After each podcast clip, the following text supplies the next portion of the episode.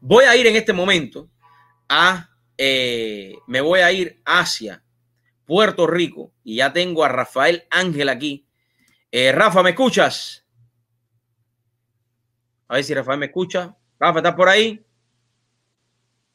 Estoy conectándome con Puerto Rico. Rafael, te encuentro, te escucho. ¿Me escuchas? ¿Te escucho? No, parece que no te escucho. O no me escucha, o ninguno de los dos nos escuchamos. Saludos, Daniel. ¿Me escuchas bien? Ahora sí te escucho bien.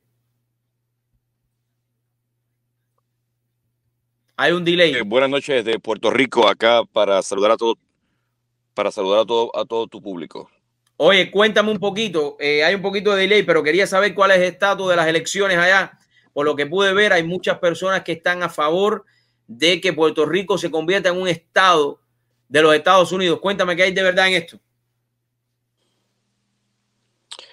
La votación que se llevó a cabo el pasado martes 3 de noviembre, eh, los resultados escrutados así eh, lo demuestran de un millón doscientas mil personas aproximadamente que emitieron su voto, casi un 53% favoreció la petición al Congreso de los Estados Unidos para que se considere el ingreso o el proceso de anexión. Depende, ah, dependemos ahora del nuevo gobierno que sube a administrar el país el próximo 2 de enero y entonces en el proceso de... hemos perdido, hemos perdido a Rafael, eh, hemos perdido a Rafael, así que estamos hablando acerca de esta noticia que ustedes ven aquí. Eh, se las voy a poner en lo que Rafael retorna nuevamente. Eh, Puerto Rico vota a favor de ser el Estado 51 de Estados Unidos. Según la Comisión Estatal de Elecciones del CII, la opción del sí a la eh, estadidad obtuvo el 52.34% de los votos. Estábamos hablando con Rafael, quien es un periodista puertorriqueño que está allá, los ciudadanos en Puerto Rico votaron a favor de la estadidad, lo que quiere decir que respaldan que la isla del encanto se convierta en un estado de los Estados Unidos. Según la Comisión Estatal de Elecciones, la opción sí a la estadidad obtuvo un 55.15% de los votos, mientras que la iniciativa contraria alcanzó el 44.85% en una contienda que contó una participación del 50.11% de los electores. Cabe mencionar que durante la celebración de las elecciones en Estados Unidos el martes 3 de noviembre en Puerto Rico se llevaron a cabo elecciones generales y una consulta no vinculante sobre el estatus de la isla. En ese sentido, los puertorriqueños, además de elegir gobernadores, representantes ante el Congreso de Washington, legisladores alcaldes, los ciudadanos también se emitieron su opinión sobre si quieren ser el Estado 51 de los Estados Unidos o no.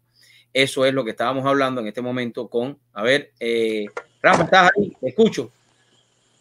Sí, estoy, ¿me escuchas nuevamente? Sí, ahora sí. Estaba hablando de lo que sucedió. A ver. Cuéntame. Pues mira, eh, espero no, no tengamos dificultad como te mencionaba, eh, hubo una participación de prácticamente 1.200.000 personas, de los cuales el 53% pues, votó a favor de que Puerto Rico se anexe a los Estados Unidos. No depende de nosotros. La buena voluntad de la mayoría de los puertorriqueños ahora depende del Congreso. Hay que esperar los resultados de quién, ¿verdad?, finalmente está en la presidencia y el Congreso. El gobierno que sale comienza el proceso de documentación para que el gobierno entrante el próximo 3 de enero el 2 de enero, pues entonces someta a través del comisionado residente la petición, los resultados. Hay que certificarlos. La Comisión Estatal de Elecciones está certificando lo que aún está pendiente, emite una certificación oficial como que es válido los resultados y entonces se presenta al Congreso para que en su agenda pues evalúen la petición que hace la mayoría de los puertorriqueños en esa consulta.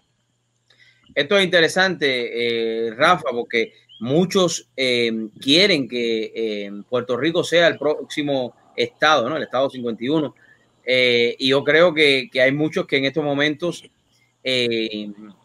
están preparados, están listos para, hacer realidad ese sueño que por muchos años han luchado, ¿no? Rafael, y con respecto a las otras elecciones que estaban en esta, en esta contienda.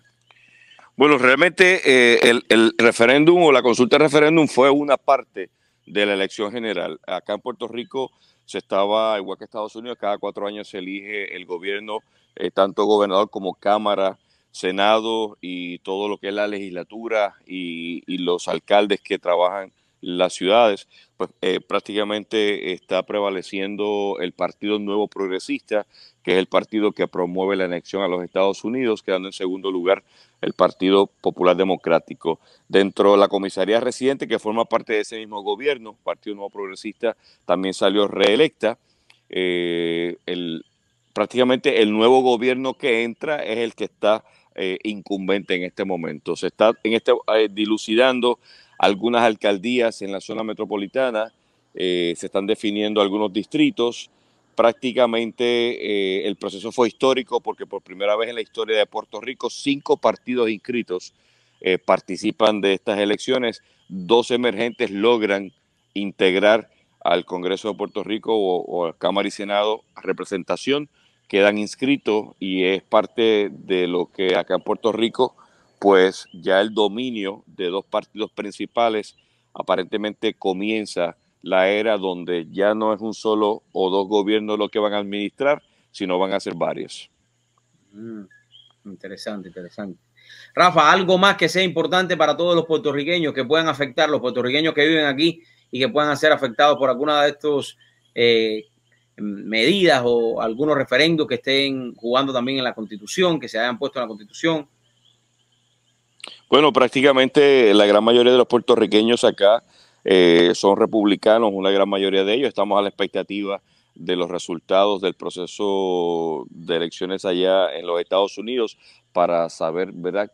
Eh, de qué manera va a ser la relación eh, con el gobierno dominante. Así que agradecido a ti por siempre la oportunidad que nos das de poder informar un poco de lo que está pasando y obviamente plantear que hubo un porcentaje alto de puertorriqueños que también le dieron el voto a Donald Trump en el estado de la Florida y, ese, y ese porcentaje, aunque fue menos que el porcentaje de los boricuas a Biden, ese porcentaje menor de boricuas republicanos logró, ayudó junto con los cubanos para que entonces Donald Trump prevaleciera en la Florida y ahí estamos todo el mundo a la expectativa de que pueda prevalecer el incumbente presidente Donald Trump. Amén. Gracias, Rafa. Gracias por la oportunidad de compartir con nosotros eh, aquí en esta noche y yo creo que es importante siempre escuchar lo que está sucediendo ahí dentro de la isla. Un saludo para ti, un abrazo y gracias por estar acá con nosotros en vivo. Agradecido por la oportunidad. Gracias. Amigos, es importante que estemos al tanto de todo lo que está sucediendo en el mundo, por eso siempre tenemos invitados y Rafael se ha convertido en parte también de nuestra familia informativa. Bueno,